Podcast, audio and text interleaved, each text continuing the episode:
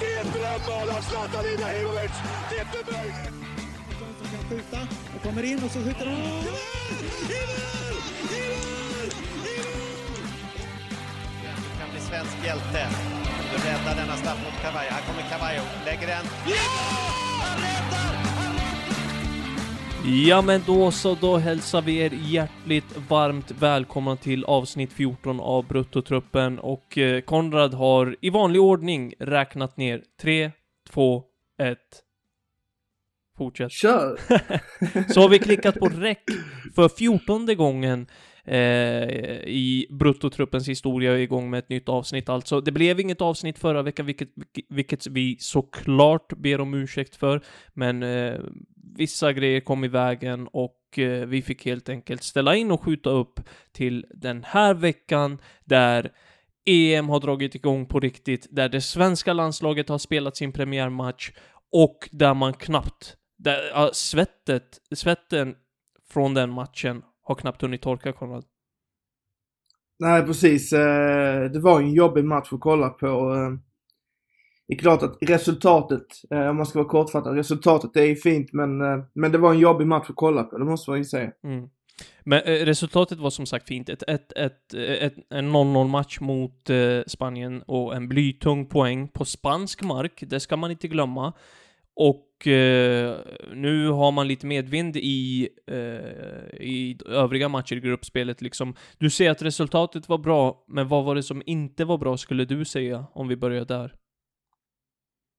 Eh, uh, Jag, för det första så, så är jag ju helt på Jannes sida det här med att man ska inte utmana Spanien på det de är bra på utan man ska försöka stänga ner dem och göra deras, deras starka sidor lite svagare.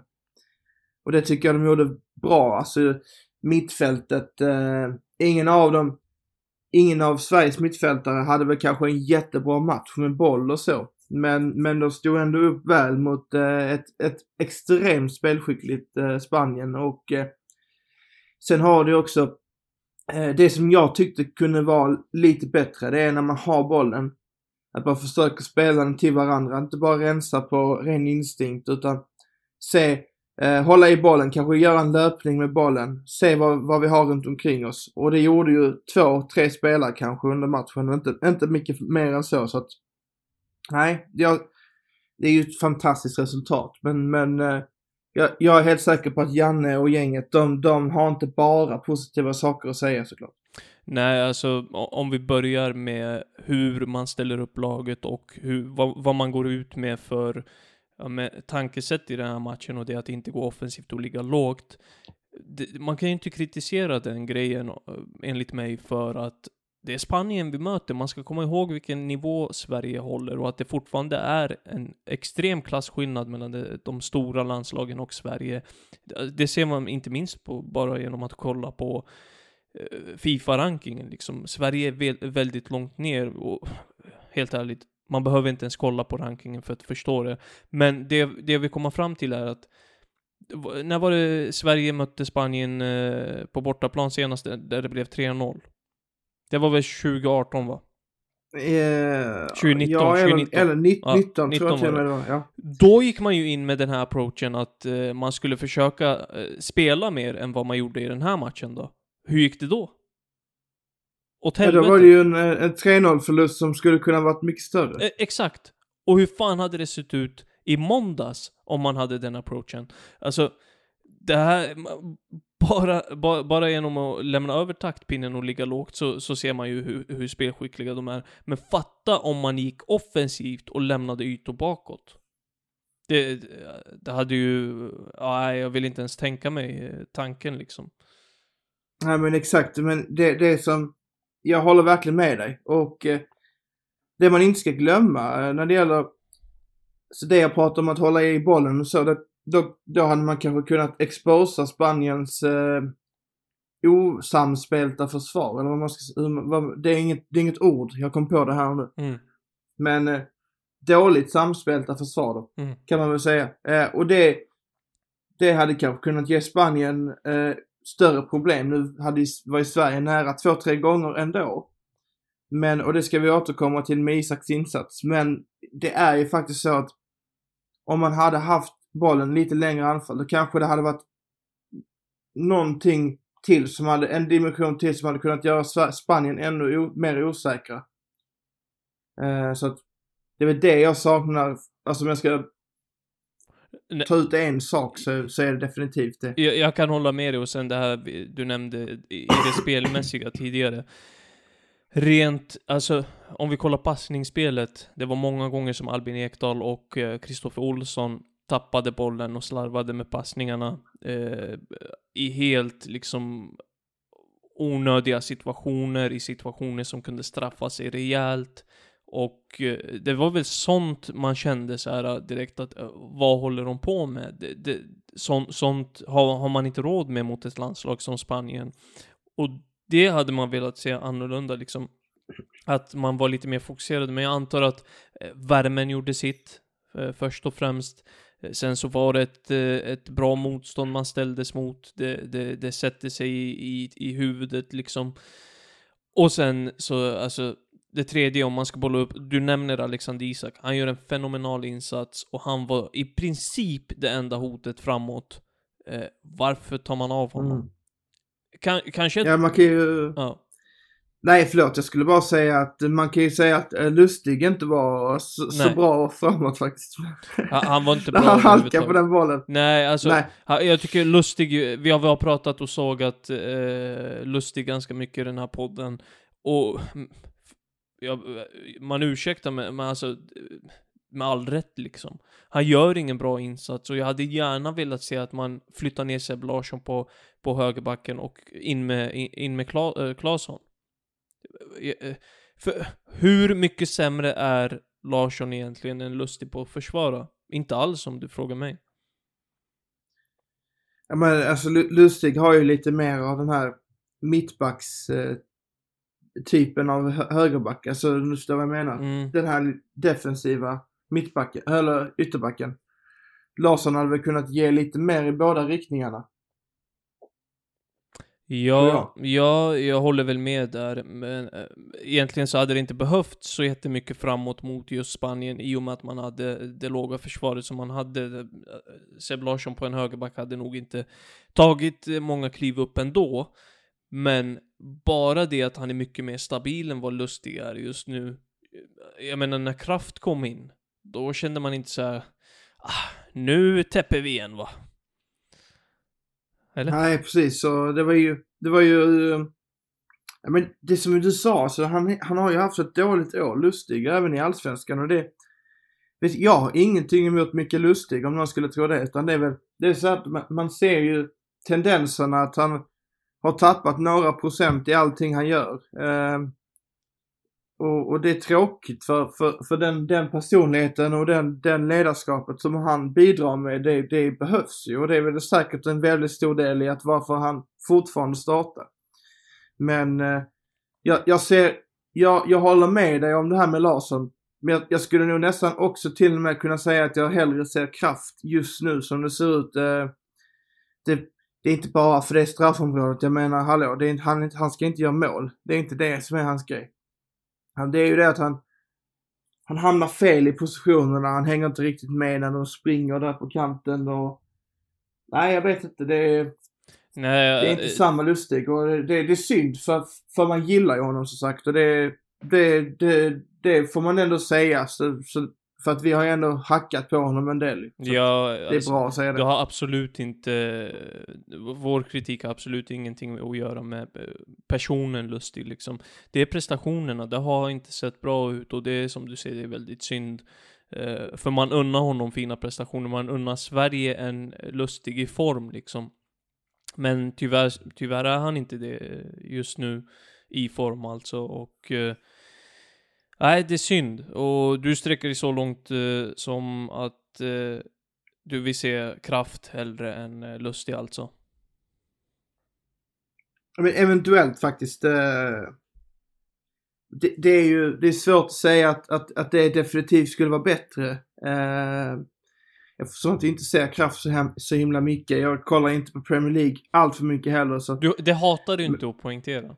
Men, nej exakt. Nej men Newcastle United, det är inte heller det första laget man, man knappar in. Jag, jag kan se någon Liverpool, Chelsea, City, United match kanske. Men eh, Emil Kraft Newcastle, tyvärr. Mm. det blir inte alltid det. Eh, och, och, så jag, jag har inte klart för mig vilken status han kommer in i, i, i mästerskapet med. Men, men eh, mot Slovakien kanske det är lite lägre risk att, att eh, låta honom starta också. Så att det skulle väl kanske vara en liten detalj jag hade, jag hade ändrat eh, i elvan. Annars så är det väl bara det här med Alltså för mig är det egentligen bara mittfältsbalansen som är en diskussion i övrigt. Annars tycker jag liksom att elvan ska vara som den är.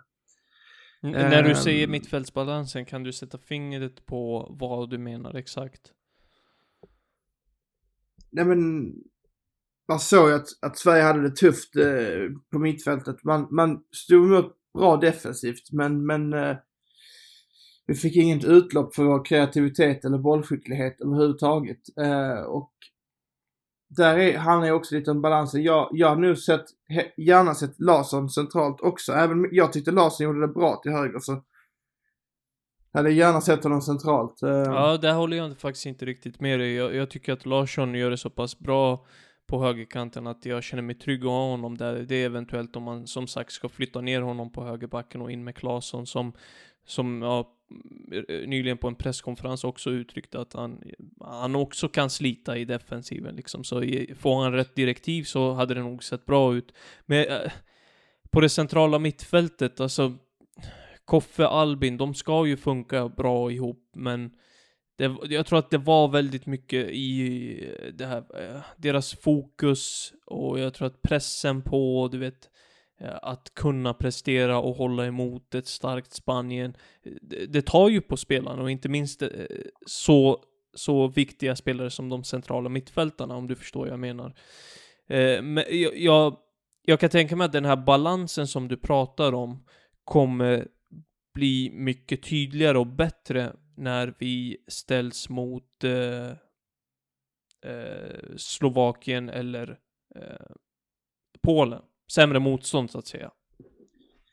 Ja, precis. Eh, mot eh, trötta Hamsik då. alltså.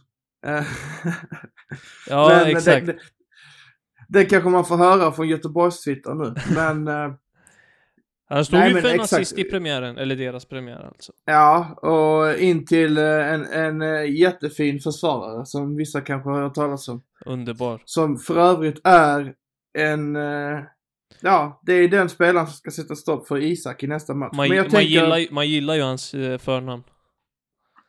Ja, ja precis. Och, och han har ju lovat att om det blir Champions League-pokal så ska han ju lägga till Inter. Så det står Inter Milan skriver jag. Har han sagt i en intervju. Men, eh, ja, eh, jag tänkte bara säga att kort om mittfältsbalansen att och, eh, mot Slovakien så, så ser jag ju absolut eh, Koffe i mitten. Eh, för att eh, han är dukt, han är bäst på kortpassningsspelet och även på alltså det här spelfördelandet offensivt. Så att, det är inte det jag menar, men jag tror att det är en fråga som, som de har som diskussion att inom landslaget är ganska säker på det här med att ska vi spela Claesson eller, eller Kulusevski som nu är tillbaka i träning till höger. Mm. Eh, och I så fall, vad gör vi då där inne? För jag, jag tror att Larsson är svår att peta och Ekdal är ännu svårare att peta. Eh, så att det är väl mer att jag, jag ser inte att, att, att Koffe, jag, jag tycker det är en perfekt match mot Slovakien att han ska spela. Eh, men, men jag ser ändå att, att det skulle kunna hända att han, att han förpassas till bänken. Du pratade om huvudvärkstabletter här för några månader sedan för Janne Andersson. Eh, känns som att han har lite huvudbry inför matchen mot Slovakien också, eh, gällande hur han ska formera elvan och med vilka spelare.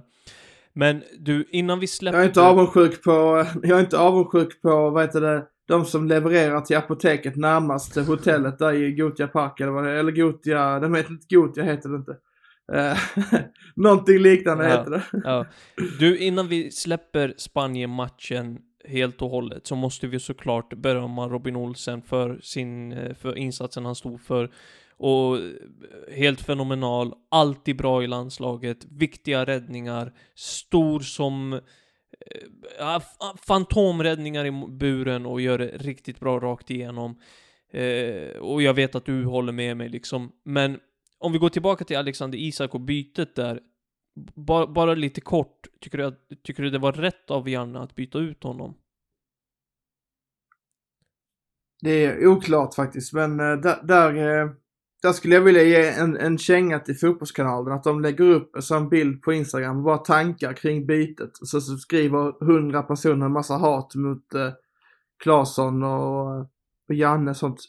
Jag vill bara säga det och sen går vi vidare till själva bytet. Mm. att eh, om, om, om Isak var trött så, så är det rätt, men, men annars så, så ser det ju verkligen mär, märkligt ut på, eh, på pappret och, och verkligen, jag menar, Han sa ju Han det till en jättebra TV4, match. han sa ju det till TV4 att han inte var trött och att han kunde spela vidare. Men, och, och, alltså frågar du mig, så tycker jag att det hade väl sett annorlunda ut om resultatet eh, blev en förlust istället. Men jag tänker så här.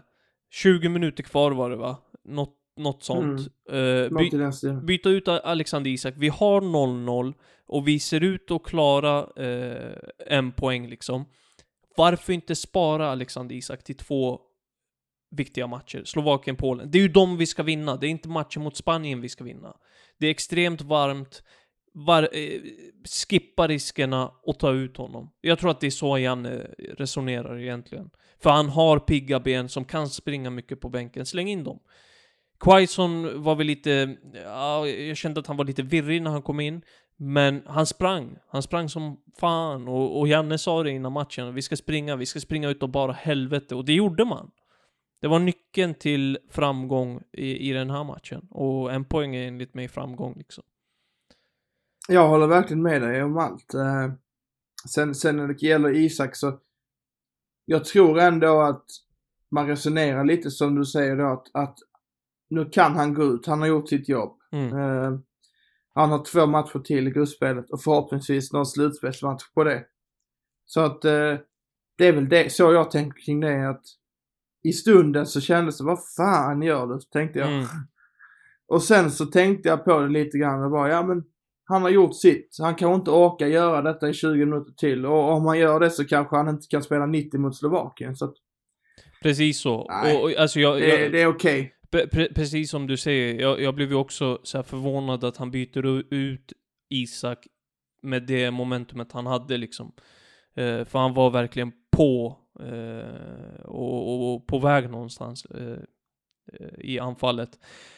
Men du, vi, vi släpper Spanien-matchen där och jag tänker att vi går vidare till det efterspelet, det som hände efter matchen och det som eh, Marcus Berg drabbades av efter prestationen mot Spanien. Han missade ett klart läge, det har nog inte eh, gått eh, många obemärkt förbi och det har fått idioter, ser jag, på sociala medier att reagera på ett sätt som är helt oacceptabelt. Ja, verkligen tveklöst och eh, det var modigt av honom att eh, gå ut och skriva och även att prata på presskonferensen och, och det var helt rätt av honom och sådär. Men eh, nej, jag fattar bara inte. Det, jag, jag blir lite mållös. Jag fattar inte riktigt varför man vill skriva sådana här saker till landslagsspelarna. Eh, det är saker man sitter hemma i soffan och bara Åh, vad fan gjorde du där? Eller någon skriker kanske din jävla sopa eller något sånt där. Mm. Men så, så stannar det där och sen så det, det, det tror jag är helt omöjligt att radera bort de där känsloutbrotten. Men att man på något sätt får bort det från sociala medier i alla fall. Spelarna behöver inte veta det, för de vet, så Marcus Berg vet om att det där var en ganska pinsam miss, om jag, om man ska vara helt ärlig. Ja, men det var så, som han sa själv, jag är den första att räcka upp handen och, och, säg, och säga det liksom. Och alltså, eh, landslagets säkerhetschef eh, pratade med oss på SVT Sport och sa det att eh, eh, man ska anmäla det här, nu vet jag inte om man har gjort det, men det var tanken i alla fall och jag vet att Marcus Berg också nämnde det under presskonferensen där igår, va? Och eh, det gör man fan helt rätt i. För eh, så, som Marcus sa också, det går att göra manifestationer kring det här och, och lyfta upp ämnet på olika sätt. Men om man inte tar tag i det rättsligt, då är risken att eh, ingenting händer överhuvudtaget. Tycker du att det är det rätt agerat av landslaget?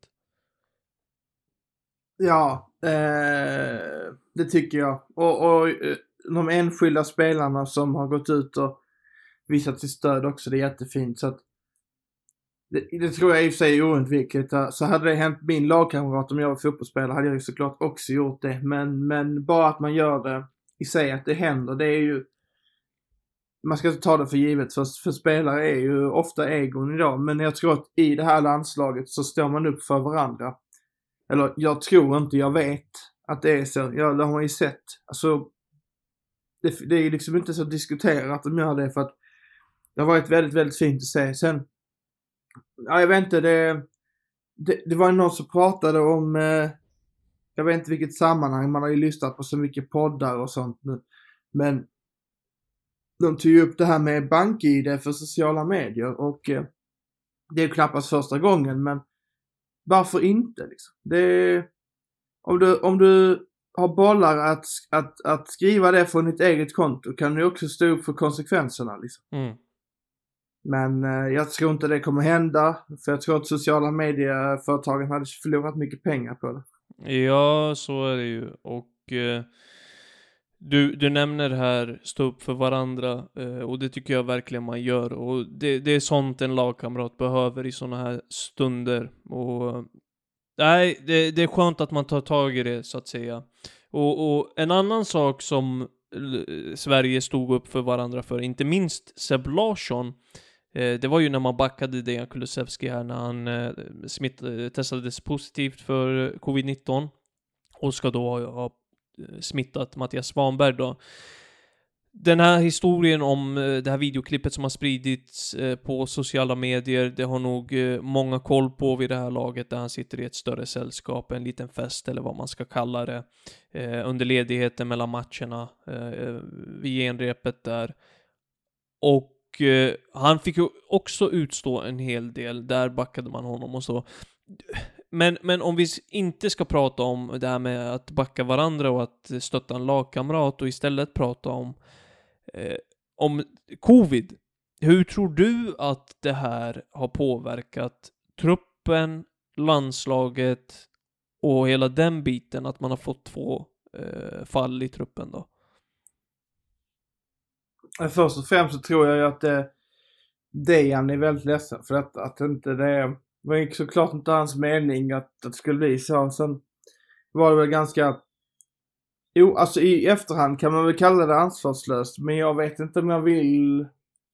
Alltså, det är väl ansvarslöst i sak att vara på fest, men han, han blev, var ju en överraskningsfest så att han var ju tvungen att dra därifrån i så fall liksom. Men sen att det, det drabbar någon annan i truppen gör ju det ganska mycket värre tycker jag. Så just problemet i sig var väl att jättetråkigt att Dejan blev sjuk såklart. Jag är glad att han är frisk igen. Eh, men det problemet i sig var väl att han smittar en annan person. Att, att en annan person blir drabbad och det tycker jag är lite... Det blir alltid en negativ eh, ton för den här grejen så att... Eller det ger en negativ ton så att jag menar eh, det är väl där problemet kan ha uppstått i truppen att ja, han har smittat andra liksom. Ja, alltså jag kan tänka mig att det blev lite irritation och lite sånt. Eh, men jag tror att man går vidare ifrån det ganska snabbt, speciellt nu när båda är på väg tillbaka. Det är väl eh, kanske Mattias Svanberg som är lite besviken fortfarande. Mm, eller båda är besvikna, men du, du förstår nog hur jag menar. Men där du nämner ansvarslös, klart det är ansvarslöst, kom igen. Det, det, är bara att gå tillbaka till sig själv, Konrad. Låt säga att du i din eh, journalistroll eh, ska iväg på ett eh, viktigt uppdrag, bevaka EM, för, för att ta den kontexten, om, om, om en vecka. Hur hade du agerat under den här veckan fram till dess? Hade inte du låst in dig hemma och, och gjort allt du kan för att säkerställa din status inför avgång? Jo, definitivt. Och det handlar ju om att hedra uppgiften också mm. på något sätt.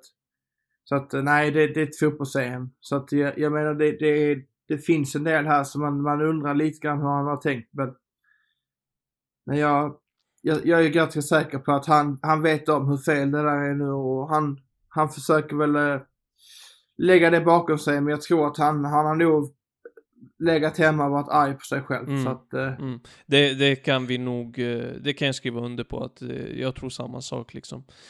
Eh, kommer ni ihåg att han hade smsat Janne, sorry sov. Ja, exakt. Eh, nej men jag tänker att man ska inte prata för mycket om covid nu. då. Det är förbi och eh, Dejan Kulusevski är tillbaka. Han är tillgänglig inför Slovakien. Och vi har berört den matchen lite grann, men jag tänker att innan vi släpper herrlandslaget, vad, vad har vi att säga inför matchen mot Slovakien? att det kommer bli en, en, en match där Sverige kommer kunna bjuda upp till en mycket bättre, eh, eller mycket mer eget spel. Så att eh, det är väl det jag förväntar mig allra mest av allt. Och sen tror jag på en, en, en seger för Sverige faktiskt. Men mer än så eh, får ni läsa på Svenska fans där vi skrivit inför artikeln. Ja, eh, och eh, alltså allt annat än seger är väl oacceptabelt, tänker jag. Här ska man styra spelet, här ska man gå in med intentionen att vinna, att kanske inte köra över Slovakien, men det här är ett motstånd som Sverige på pappret och, förlåt, på alla sätt är bättre än. Man har väl Milan Skriniar, man har Marek Hamsik, men jag känner ändå att eh, det svenska landslaget håller en nivå högre. Ja, absolut. Eh, men, men eh, motivation står, slår ofta klass så att det kan ju hända att de faktiskt utmanar oss på ett bra sätt. Men vi får se. Då får vi Ja, hoppas tror ju att eh. Milan Skriniar inte hittar sin motivation inför den här matchen, utan att han eh, sparar på det fram till eh, Spanien-fighten va? Hans mittbackskollega kan väl eh, ge oss en straff och så avgör vi på det. Hade inte skadat. Hade verkligen inte skadat. Du, innan vi släpper här fotbollen helt och hållet, vi släpper i alla fall det svenska landslaget där om inte du har något mer att säga, så vill jag bara lyfta, eh, för det går inte att säga nog om det här, Christian Eriksen och det som hände i lördags. All, all styrka, all kraft i honom och hans familj och hans lagkamrater som fick eh, gå igenom det. De gick igenom på plan i lördags. Skönt att han är okej och hoppas att han blir så bra han bara kan bli och tillfrisknar. Jag håller verkligen med och eh, jag säger som, som eh, Kurva Nord säger, tack till Simon Kjær, en stor människa och kapten. Mm. Verkligen, precis som eh, han eh, har hyllats över hela världen så hyllar vi också honom här i bruttotruppen. Simon Kjær, vilken insats. Och hela danska landslaget, det trodde vi inte vi skulle säga i den här podden men man måste ju faktiskt kunna göra undantag så att eh, Så. Nej, jättefint. eh, Och, och, och eh, en sista grej. Varför spelade de matchen efteråt? Det fattar jag inte. Lämna den frågan utan svar. Det är, Nej. allt man har att säga är Uefa. Därifrån till lite gladare nyheter, Konrad, och jag börjar med att göra så här. Och vad tror du att jag syftar på då? Caroline Seger. Underbart att du är med på noterna. Caroline Seger, hon bröt Therese Sjögrans rekord på antalet eh, eh, spelade landskamper och hon är nu uppe i hela 215 spelade landskamper för det svenska landslaget och är därmed historisk. Det gjorde hon, eh, det rekordet bröt hon igår mot Australien när Sverige spelade 0-0. Vad, vad, jag är mållös. Vad har man att säga om det här egentligen? Ja, det, är- det är lite svårt faktiskt eh, att, att göra det rättvisa för att det är alltså 215 matcher. Det är alltså sju säsonger av, alltså eh, om vi säger toppligorna i fotboll är 38 omgångar. Det är så sju sådana säsonger ungefär, lite mindre kanske. Mm. av att spela så många landskamper. Det är... Nej, det, det är helt sinnessjukt. Det känns ju som att... Men det, det är också det, man, man har ju vuxit upp med att hon är en del av landslaget. Man har... Man har liksom, han har, hon har alltid varit där. Jag förstår inte riktigt. Alltså, Eller hur? Men hur, hur konstigt kommer det kännas när hon lägger skorna på hyllan? Ja men det kommer hon inte göra. Hon kommer vara där för evigt.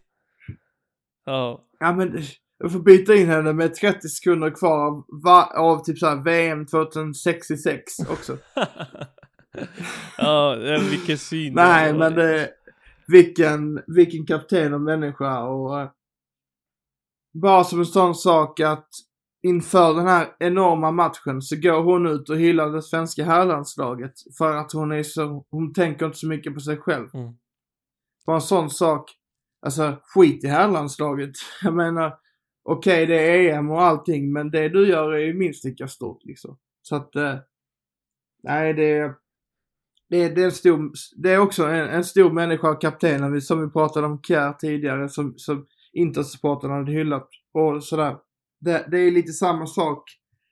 Eh, fast ännu större eh, kapten här då, för att jag menar, man hör ju hur, hur folk pratar om henne runt i och kring landslaget. Inte bara att hon är en av de bästa mittfältarna i generationen, utan också att i världen då vill säga. Eh, att hon faktiskt också är en människa som alla ser upp till. Hon är eh, förebilden, ikon, en eh, ledare eh, och sen som sagt då en, en, en helt eh, fantastisk fotbollsspelare, vilket inte, alltså, om man kollar i, i en herrkontext, de här som har spelat så många landskamper, Svensson och alla de, de är inte i närheten av hennes kvalitet liksom. Så att eh, mm. det är svårt att jämföra här och dam, men, men du fattar så att mm. Caroline Seger är verkligen en, en spelare vi ska komma ihåg för alltid. Verkligen. Och när hon än uh, väljer att lägga av. Här är det väl rätt tidpunkt att slå ett slag för det mo motivationsklippet får vi ändå kalla det som det svenska landslaget publicerade här för någon månad sedan eller två veckor sedan eller vad det var. Där eh, Caroline Seger höll ett brandtal om Eh, den svenska sporten egentligen. Eh, och eh, nej, det var, det var ståpäls rakt igenom. Stort grattis till Caroline Seger och eh, nej, fan vilken spelare, vilken människa. Eh, men eh, du, det har också spelats, i, ja, hon spelade ju i en av landskamp, båda landskamperna. I ena tangerade hon rekordet och i andra slog hon då rekordet. Och de här matcherna är genrepet inför OS för det svenska landslaget och det började i förra veckan med en 1-0-seger mot Norge. Såg du den matchen? Eh, ja, och eh, den var ju bättre än den igår i alla fall kan jag säga. Ja, igår. Ja, du, du tänker på Australien-matchen, sorry. Ja, det, det, är jag ja. som... Det, lite för många matcher i huvudet just nu. Det, det är så mycket fotboll nu ja. så att uh, man kan inte tro att det är uppehåll i ligorna. Nej, verkligen. Uh, definitivt en bättre match än vad det var igår. Igår blev det ju 0-0 mot Australien och uh, stort spelmässigt övertag mot Norge förra veckan. Och jag tyckte att mm. Sverige hittade... Nej, de hittade varandra bra, fina kombinationer sinsemellan och sen så fick ju Stina Blackstenius göra ett mål också efter ett mönsteranfall faktiskt. En fin kontring som eh, avslutades med att Kosovare Asllani serverade Stina Blackstenius med ett avslut mellan benen på eh, den norska målvakten då. Eh, eh, eh, som sagt, en bra insats mot Norge, bra spelmässigt utan att eh, svenskorna tog ut sig riktigt så. Men en desto sämre insats igår. Berätta mer Konrad. Um, det var Alltså det man kunde se i stundtals mot Norge, det var ju att, att de lyckades i pressen och sådär. Sen tyckte jag väl att i andra halvlek att det avtog lite, men i Australiens eh, matchen igår så, så hade man ju perioder av spelövertag, men det kändes inte som att Sverige skulle göra mål i matchen. Det var ju min känsla i alla fall. Eh, men det är också, man ska tänka på, det här är två träningsmatcher, man släpper in noll mål mot kvalificerat motstånd. Så jag menar det, det är väl okej okay överlag men eh, jag hörde ju, jag var inne på Clubhouse och lyssnade på australiensare när de pratade om matchen, eh, supportrar då. Och då tyckte de att de var väldigt nöjda med, väldigt nöjda, men ganska nöjda med matchen så att jag vet ja, att eh, Kosovare eh, Asllani efter matchen sa att eh, ja, men man vill inte avslöja för mycket inför OS. Australien är ju i samma grupp som eh, Sverige tillsammans med Nya Zeeland och USA. Och jag tror att det, det ligger något, något i det också inför OS, att man, eh, man gick liksom på eh, andra växeln och, och gick inte andra, tredje växeln liksom och, och drog inte till för fullt eh, upp till fjärde, femte växeln så att säga. Kan du hålla med mig om det eller känner du att nej, jag kände att Sverige gjorde allt de kunde men att det inte såg riktigt bra ut? Nej, men jag, jag vet inte riktigt var jag landar i analysen där faktiskt. Eh, utan jag skulle bara säga att eh, det var... Eh, jag vet inte, Australien kanske gjorde det lite jobbigare också än vad Norge gjorde det. De var lite mer igång kanske. Och ville, ville, ville säkert ta en prestigeseger mot Sverige. Men jag skulle nog säga att det som, det som stack ut var väl att försvarsspelet såg ju väldigt defensivt, eller defensivt, vad säger jag, stabilt ut igen. Eh, och, och, eh, och kanske inte samma insats som mot USA där försvaret var helt otroligt. Men, men eh, eh, det var lite, lite oroande det här med Magdalena Eriksson framförallt. Det är väl det som jag tänker på mest faktiskt. Mm, mm. Filippa Angeldal annars var ju väldigt bra tyckte jag också. Ja. Ehm, är det något mer du vill säga om matchen eller eh, ska vi gå vidare till och prata lite grann om lägret som helhet?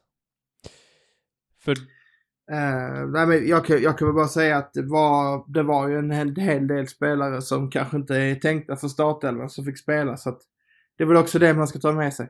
mm. OS-truppsläppet sker den 22 juni och eh, vid det här lägret, Konrad, så lämnade ju Hanna Bennison halvvägs inför matchen mot Australien. Hon lämnade för att fira studenten. Så ung är hon faktiskt. 18 år gammal. Hon skulle fira studenten och har gjort så också. Och valde alltså att lämna lägret och, och liksom hon känner att det är rätt beslut att göra. Att fatta. Tror du, eller först om vi börjar här. Var det rätt beslut av en att eh, lämna för att fira studenten? Självklart. Eh, man måste ju få njuta av en av sina största dagar i livet såklart. Eh, jag pratade med, jag var på en student förra veckan och då pratade jag med, med studenten och bara så diskuterade vi kring det här. Fan, man får ju inte en till dag i sitt liv där man, det är så mycket fokus på en själv. Så att det är bara att njuta av det. Ja, Det perspektivet har jag inte tänkt på tidigare. Men... eh, Jag kan förstå henne till 100% och jag tror, eller precis som du säger, det, man tar studenten en gång och det är en viktig dag i livet och hela den biten. Men någonstans så har jag känslan av att hon redan har fått beskedet att hon inte kommer vara med till OS. Ja, kanske. För det var inte bra mot Norge. Nej, och jag, jag känner lite så här, äh, hon gjorde det väl helt okej mot Norge så. Eh, men jag tror att det är lite så här. Äh, jag har ändå ingenting att riskera. Jag går och gör det här och så har hon säkert fått beskedet från äh, Gerhardsson att eh, nej men du kommer inte vara med.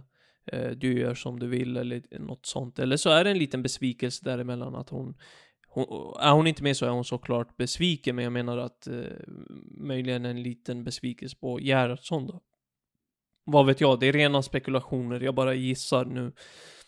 Och, och så. Ja men alltså det kan ju ligga någonting i det här med att hon, eh, att hon kanske inte kommer med. Mm. Men eh, det, troligtvis så handlar det ju mest om eh, just det här att fira studenten. Och och det, det tycker jag, jag, jag kan inte se en enda, ett enda argument för varför hon inte skulle få göra det. Mm, ja. Men om det är så att, eh, att de har sagt nej men du kommer inte komma med.